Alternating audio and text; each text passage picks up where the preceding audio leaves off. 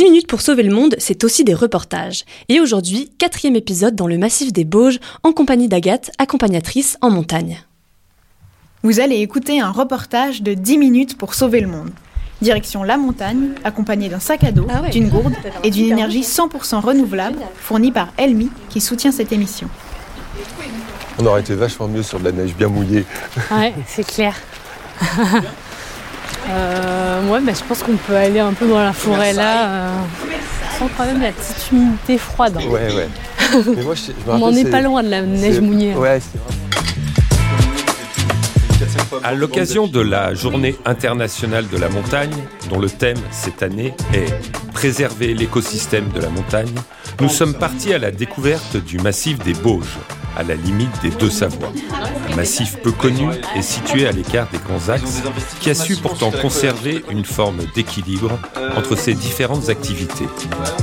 Pour nous guider le long de ces montagnes de moyenne altitude, Agathe Père, accompagnatrice de randonnée, qui nous parle dans le chapitre de ce jour de la forêt, de son exploitation et de la vie des arbres. 10 minutes pour sauver le monde.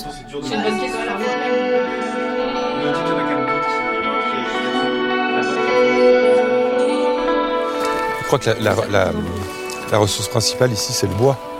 Oui, il y a beaucoup de bois ici. Ouais, comment gérer cette forêt Euh, et ben la forêt est gérée du coup. euh, bah, et déjà, il faut savoir que souvent un, un truc assez méconnu, euh, c'est que dans une forêt en France, quand on marche dans une forêt, on est toujours chez quelqu'un. Donc euh, chez quelqu'un, ça peut être euh, l'État, ça peut être la commune, mais ça peut être des forêts privées. Il y en a encore beaucoup en fait. Euh, donc voilà, dans les Bauges, du coup, nous, c'est un petit, un petit mixte de forêts comme ça, privées, domaniales, communales. Donc les forêts domaniales communales sont gérées par l'Office national des forêts. Et puis euh, ici, dans ce genre de massif, du coup, euh, on va privilégier une gestion euh, ben, raisonnée, c'est-à-dire qu'ils vont essayer de sélectionner les arbres qui sont en gros assez grands et qu'ils estiment bons pour être coupés. Ils les sélectionnent voilà, en faisant un patchwork sur une parcelle et il n'y a pas une grosse coupe d'un coup. C'est quand même rarement le cas maintenant, mais en tout cas ici ça fait depuis assez longtemps que ça se pratique et du coup on a des forêts qui sont assez mixtes et assez diversifiées. Euh, donc de feuillus et de résineux. Donc vu qu'on n'est pas dans les Alpes du Sud, nous c'est les sapins et les épicéas. On n'a pas de mélèze. Enfin, on en a un petit peu quand même dans certains endroits des Bauges, mais tu, tu connais l'origine du, du nom de Savoie? Euh, non, ça me dit rien. ça, Vas-y. ça vient du latin sapodia. Ouais. Ah si, ouais, ça me parle, ça y est. Et sapodia veut dire en latin ouais. le pays des sapins. ouais, ouais, sapin, ouais. Ouais, j'avais oublié cette, euh, cette petite anecdote. Bah, c'est vrai que c'est toi le savoyard de, de de nous deux. Une fois, j'ai tombé par hasard là-dessus, parce qu'il y a pas, pas mal de restaurants qui s'appellent le Sapodia, donc Ouais, c'est le nom vrai, latin ouais, ouais. Savoie. Et, et, euh, et puis, je sais plus où, euh, une fois, j'ai vu que c'était euh, le nom que les Romains avaient donné à la région en arrivant. Quoi. Ok. Donc, euh, sapin, épicéa, Ouais, après, euh, ça va être le hêtre, le frêne, euh, le sorbier. Euh, dans les zones souvent, on va dire, on appelle ça les zones de combat en montagne. Alors ça peut être les zones qui sont, par exemple, sujettes aux avalanches, ou les zones de combat, ça va être aussi les zones où le bétail s'arrête un peu à cette limite-là de, de pâturer et du coup à ces endroits-là il y a souvent aussi l'aulne qui repousse, l'aulne vert. Et puis bah là par exemple où on est, donc on est sur une forêt qui est au bord du Chéran et cette partie de la forêt ça va s'appeler la ripisylve, ça c'est un milieu très spécifique où on a des arbres plutôt euh, amateurs de- d'eau qui poussent là.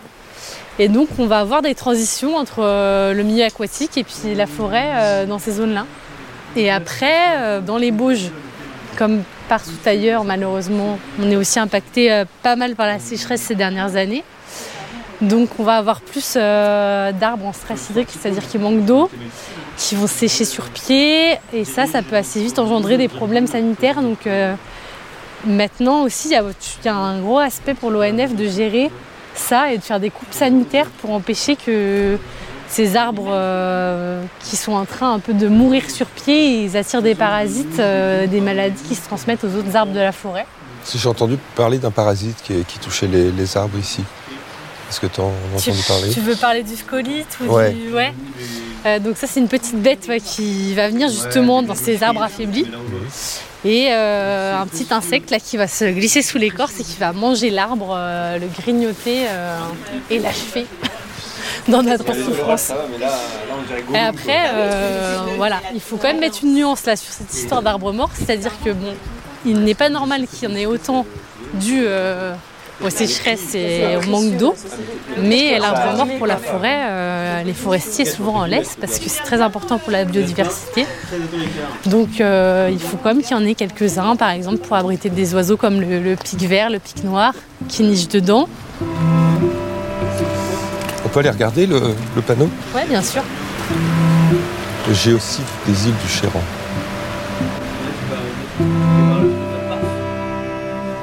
Et qu'est-ce que du bois Qu'est-ce qu'on en fait? On le transforme, on l'exporte, qu'est-ce qu'on en fait? Dans les Bauges, on a quand même plusieurs scieries.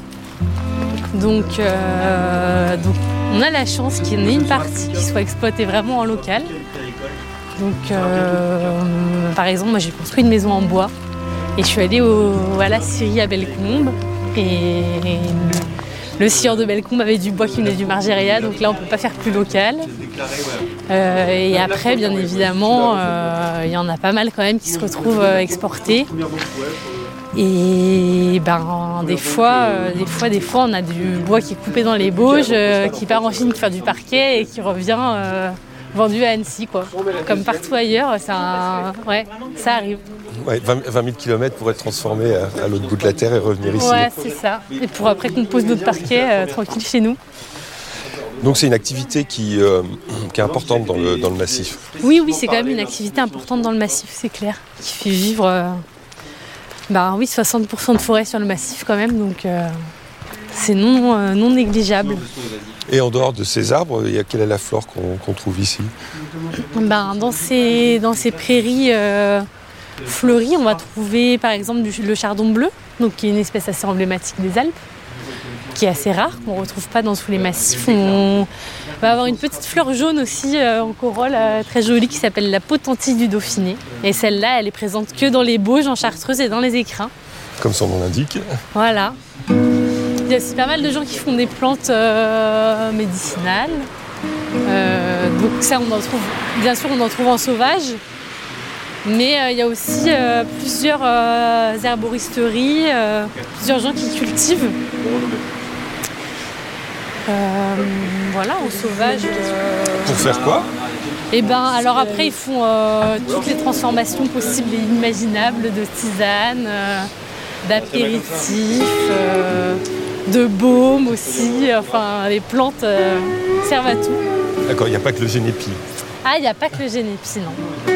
Il y a pas mal de tussilage par exemple dans les Bauges. Et comme son nom l'indique, ça soigne la toux. Ça vient de là. Comment ça s'appelle Tussilage Tussilage. pour la toux.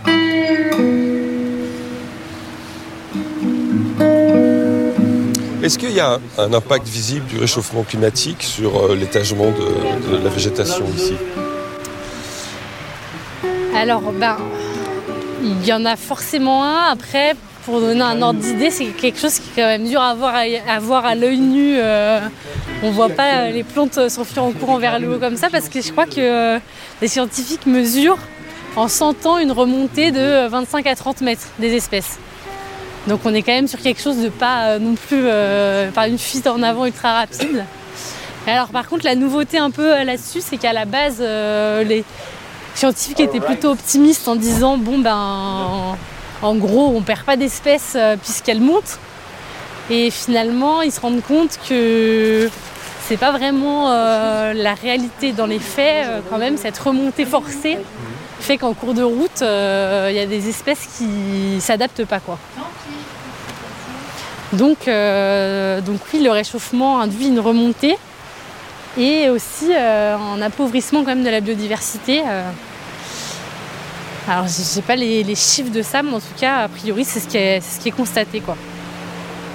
Pour reparler un petit peu du, du bois, par exemple, euh, dans les massifs comme ici, euh, il y a aussi une nouvelle tendance, c'est que les forestiers, bah, des fois, ils replantent des arbres. Et ici, vu que le climat se réchauffe, ils commencent à replanter pas mal de Douglas, qui est un arbre qu'on n'avait pas dans nos forêts euh, à la base, et qui est un arbre qui pousse vite et qui est assez bien adapté euh, au réchauffement climatique, le pin Douglas. Voilà, donc euh, ça c'est quelque chose qui est en train de d'arriver dans nos forêts alors que c'était pas une espèce endémique. donc endémique ça veut dire présente. Et donc ça, et donc ça, ça modifie l'écosystème. Forcément.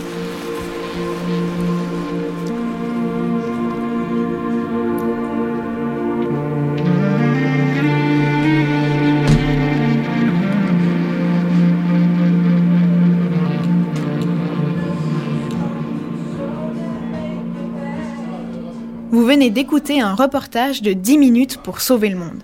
Désormais, c'est avec les jambes musclées et l'esprit léger que vous repartez. Cette randonnée est soutenue par Elmi, fournisseur d'énergie 100% renouvelable qui soutient cette émission.